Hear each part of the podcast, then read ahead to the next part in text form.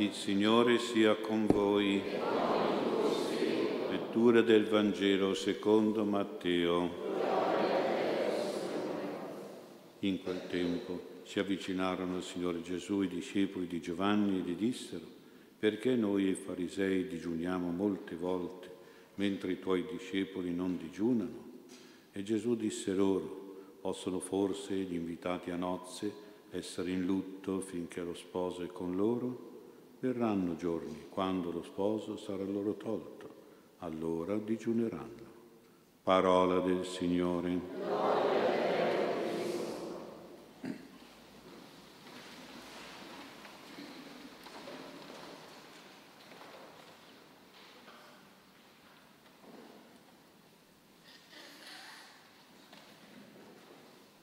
Sia lodato Gesù Cristo. Oggi prendiamo spunti di meditazione sullo Spirito Santo dalla personalità e dalla vita di Santa Rita, questa monaca agostiniana nata a Rocca Porena, Perugia, nel 1381 e morta a Cascia, sempre provincia di Perugia, il 22 maggio 1447. Come tutti i santi e tutte le sante, possiamo definirla come un capolavoro dello Spirito Santo. Lo Spirito Santo è l'artista divino, santo anche come santificatore, santificatore dei santi e i santi come santificati dallo Spirito Santo. È la stessa opera che lo Spirito Santo vuol fare in noi il santificatore di noi che dovremmo essere santificati. Diciamo subito che la sua nascita, la nascita di Rita, è un dono di Dio dopo tanti anni di preghiera da parte dei suoi genitori. Infatti i genitori si sposano in età già avanzata, sono genitori già in età matura e Rita arriva ben 12 anni dopo il matrimonio. Anche oggi tante coppie si sposano avanti negli anni ed è chiaro che quindi possono avere qualche problema ad avere dei figli. E forse non ricorrono neanche alla preghiera per avere questa grande grazia, come ha fatto invece i genitori di Rita. Ed è importante perché le grazie si ottengono con la preghiera. E se non si prega non si ottengono. Per il matrimonio Oggi bisogna avere anche molto coraggio e anche spirito di avventura, però un coraggio, un'avventura illuminati dalla fede, dalla fede nella provvidenza. Questo riguarda il matrimonio, ma riguarda anche la generazione dei figli. Devono essere fatte con tanta fede nella provvidenza di Dio, non soltanto con i calcoli umani. Certo una volta bastava avere un lavoro, un tetto, un letto e una cucina. Oggi non è più possibile avere solo questo, è comprensibile, ma non è neanche giusto aspettare anni e anni per avere due o tre lavori, per avere una casa propria, perfettamente arredata di tutto e di più, e un grosso conto in banca. Padre Pio non piacevano i lunghissimi fidanzamenti che si usano oggi.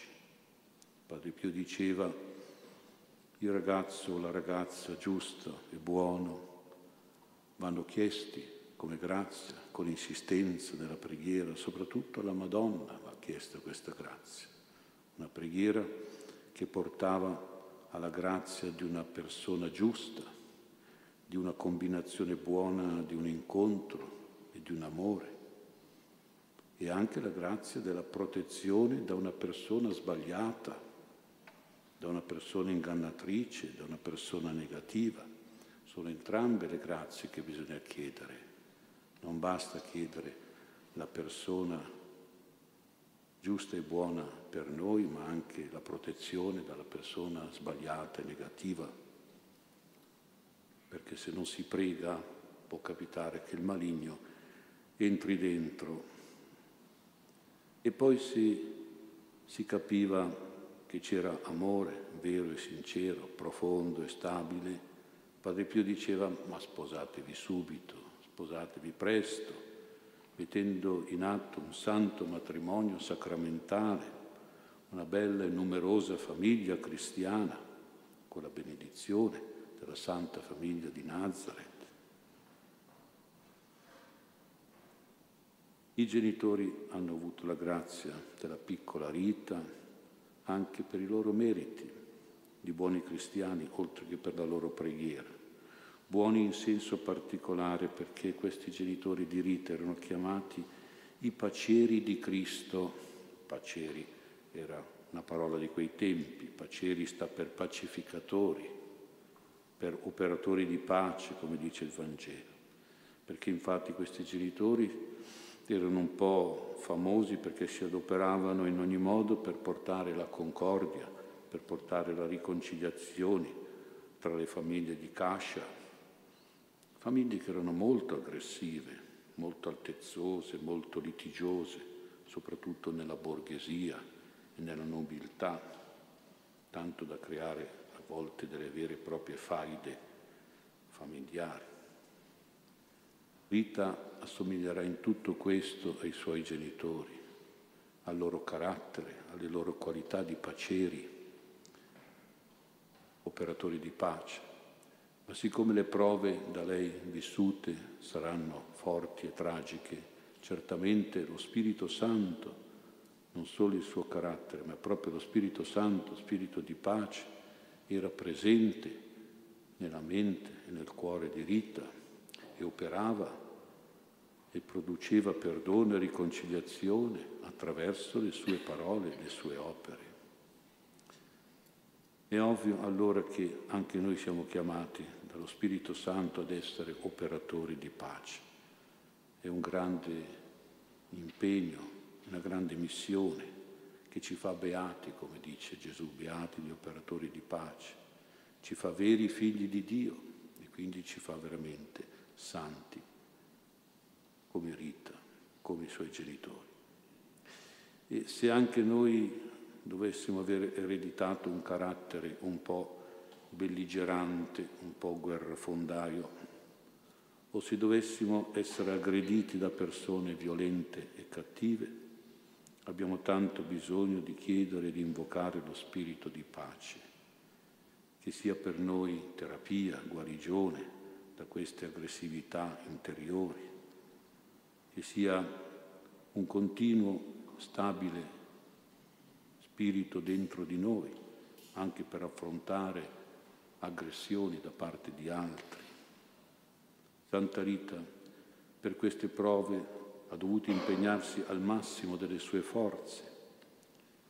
Infatti, per rispettare la volontà dei genitori anziani, ma possessivi e autoritari, costretta a sposarsi in giovane età, sposa Paolo di Di Fernando, che era un uomo collerico, aggressivo, cattivo, violento, nervoso. Per 18 anni, pensate, 18 anni vive con questo sposo di pessimo carattere, subendo continui maltrattamenti. E come reagiva Rita con questo uomo? Per 18 anni. Reagiva con le grazie le virtù dello Spirito Santo, reagiva con la dolcezza, reagiva con la docilità, reagiva con la sua mitezza e la sua umiltà, reagiva con la prudenza, reagiva col silenzio, col perdono, con la pazienza, col sacrificio, e con tutte queste belle virtù di Spirito Santo è riuscita addirittura ad addolcire il carattere di questo sposo, a calmarlo e anche a convertirlo.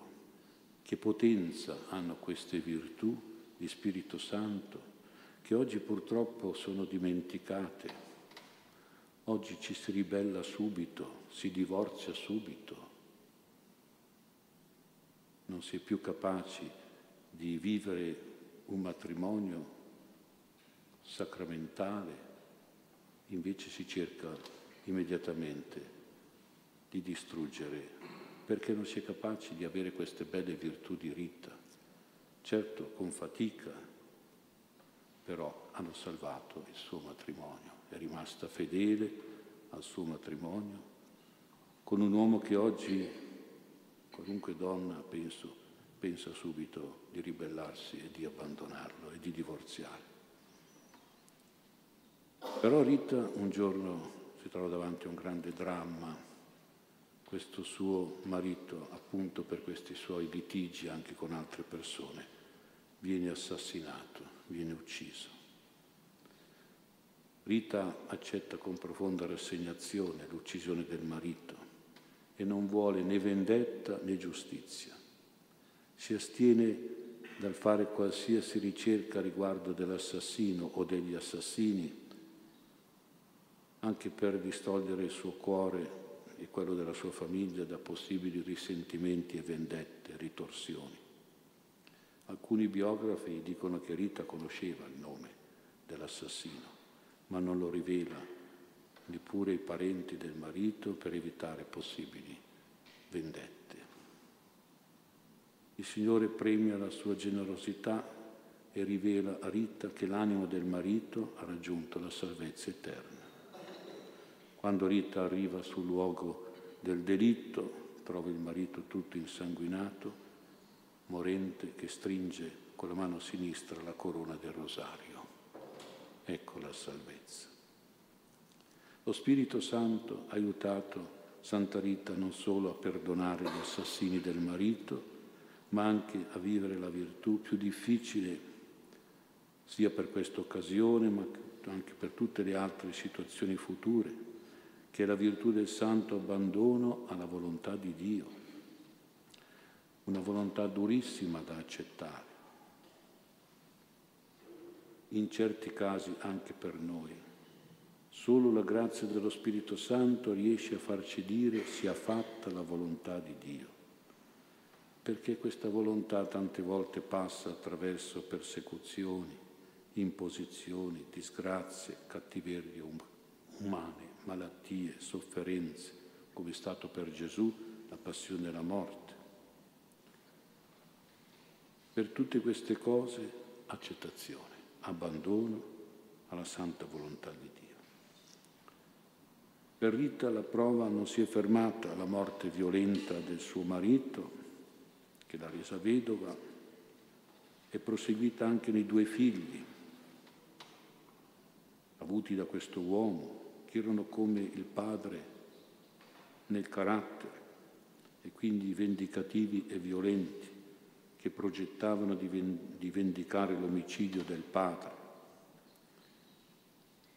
Vedete, nelle famiglie ci sono, diciamo quasi così, delle famiglie monocaratteriali, dove i genitori hanno lo stesso carattere. Pensiamo a un carattere buono, sincero, positivo, allora i figli sono in genere tranquilli e positivi, non danno problemi, a meno che non ci siano gelosie e invidie tra i figli, tra di loro. Ma nelle famiglie bicaratteriali, dove il padre e la madre sono diversi, fino al punto di poter essere catalogati genericamente, naturalmente, come uno buono e uno cattivo, allora i figli possono ereditare Alcuni ereditano il carattere buono, altri figli il carattere cattivo del padre o della madre. Se su due figli ci fosse uno buono, almeno uno, esempio, c'è tanto da ringraziare lo Spirito Santo. Se poi ci fossero tutte e due buoni, ancora di più, questa è una grande grazia dello Spirito Santo. Nel caso della povera Santa Rita, tutti e due i figli avevano ereditato il caratteraccio del padre, tutti e due, anche frutto del cattivo trattamento, dei brutti esempi dati dal padre a questi bambini e a questi giovani. Questa povera Santa Rita non ha avuto nemmeno la consolazione di un figlio che assomigliasse a lei e siccome non è riuscita in nessun modo a far cambiare l'idea della vendetta, questi figli, Allora ha pregato il Signore che li prendesse con sé, prima che commettessero degli omicidi, che avviassero una spirale di violenza che avrebbe avuto tante vittime, anche magari innocenti, delle famiglie di Cascia. Vedete come pensava non tanto e solo come oggi alla salute fisica dei propri figli, ma alla salute morale, che non commettessero i gravi peccati. Il Signore la esaudisce e questi due figli si ammalano di peste e muoiono cristianamente perdonando gli uccisori del loro genitore. Comunque, un grande dolore per il suo cuore di mamma.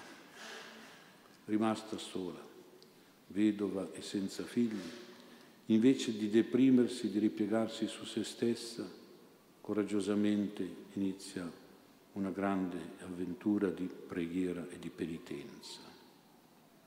Esiste ancora lo scoglio, lo sperone dell'estasi, una protuberanza di roccia dove Rita passa notti intere nella più alta contemplazione, dove saranno rimaste le impronte delle sue ginocchia e dei suoi gomiti in preghiera, tutta la notte in penitenza su questo scoglio.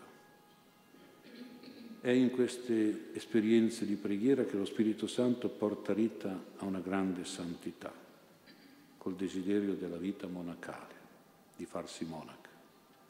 Ma anche qui trova tante opposizioni da parte delle monache agostiniane di Cascia, conoscendo tutte le esperienze della sua vita. Ma con l'intervento miracoloso di alcuni santi patroni, che come sempre operano con la luce e la forza dello Spirito Santo, viene finalmente ammessa in monastero dove rimane per più di 40 anni Spirito Santo molte volte opera prodigi, miracoli attraverso i santi, santi nostri particolari, protettori, ausiliatori. Per questo le devozioni, le preghiere ai santi sono molto importanti, sono operative di grazia. Lo Spirito Santo ha guidato Santa Rita nella vita monastica, poi caratterizzata da alcune virtù, per esempio l'obbedienza totale, come si dice cieca e totale, l'obbedienza alla superiore, che la mette alla prova e le dice prendi quel bastone secco e tutti i giorni vai a innaffiarlo. E lei lo fa, ubbidisce. Sembra un'assurdità, eppure questo bastone riprende vita e diventa una vite buonissima e bellissima. E poi la carità ai poveri che bussavano alla porta del monastero per avere qualcosa da mangiare. Si privava lei del suo cibo per darlo a questi poveri. E poi tanta gente che andava a chiedere consiglio a Rita, consigli spirituali, perché c'era una grande povertà, una grande ignoranza spirituale e psicologica. E Rita per la sua esperienza, sapeva dare proprio tanti consigli di vita per tante persone.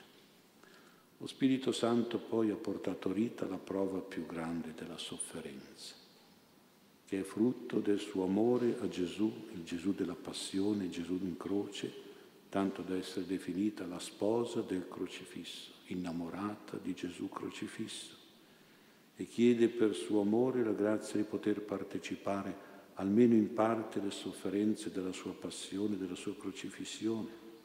E anche qui viene esaudita. E una spina della corona di Gesù crocifisso le colpisce, la colpisce sulla fronte, procurandole una piaga dolorosissima e anche nauseante per le persone che, erano, che la accudivano un pochino. Questa piaga l'ha portata per 15 anni. Sono pochi i santi che chiedono questo tipo di grazie legate alla crudele passione di Gesù e proprio per questo lo Spirito Santo dà a questi santi delle grazie, dei grandissimi meriti. Sono questi meriti potenti dolorosi che hanno reso Rita famosa per le cosiddette grazie impossibili, grazie impossibili agli uomini, ma possibili a Dio, anche con una possibilità miracolosa di Spirito Santo, tanto che la chiamiamo la Santa degli impossibili, per i meriti di questa sua spina sulla fronte, tanto dolorosa. Casi difficili, casi disperati, casi angosciosi e dolorosi, Santa Rita intercede e ottiene più di molti altri santi, proprio per questa sua partecipazione alla coronazione di spine del Signore. E poi la fase finale della sua vita, c'è ancora un prodigio, è immobile a letto, riceve la visita di una parente che si congeda da lei e le chiede se desidera qualche cosa del suo paese nativo di Rocca Porena e Rita manifesta il desiderio di avere una rosa, ma siamo in inverno, tra i monti innevati dell'Umbria non ci sono rose, eppure questa donna in giardino trova una rosa sbocciata, come Risa, Rita aveva detto, e gliela porta, gliela consegna. Così questa santa vedova, madre, suora diventa la santa della spina la santa della rosa. E nel giorno della sua festa questi fiori vengono benedetti e distribuiti ai fedeli. In conclusione, guardando a Santa Rita, noi ammiriamo un grande capolavoro di Spirito Santo. Lo Spirito artista divino dei santi vuole operare anche in noi qualche cosa di grande, di bello, ma ha bisogno della nostra collaborazione. Preghiamo Santa Rita che ci offra ci doni questo suo aiuto, questa effusione di Spirito Santo, lei che è avvocata delle cause più grandi e più disperate, un'avvocata che vince e che ottiene da Dio.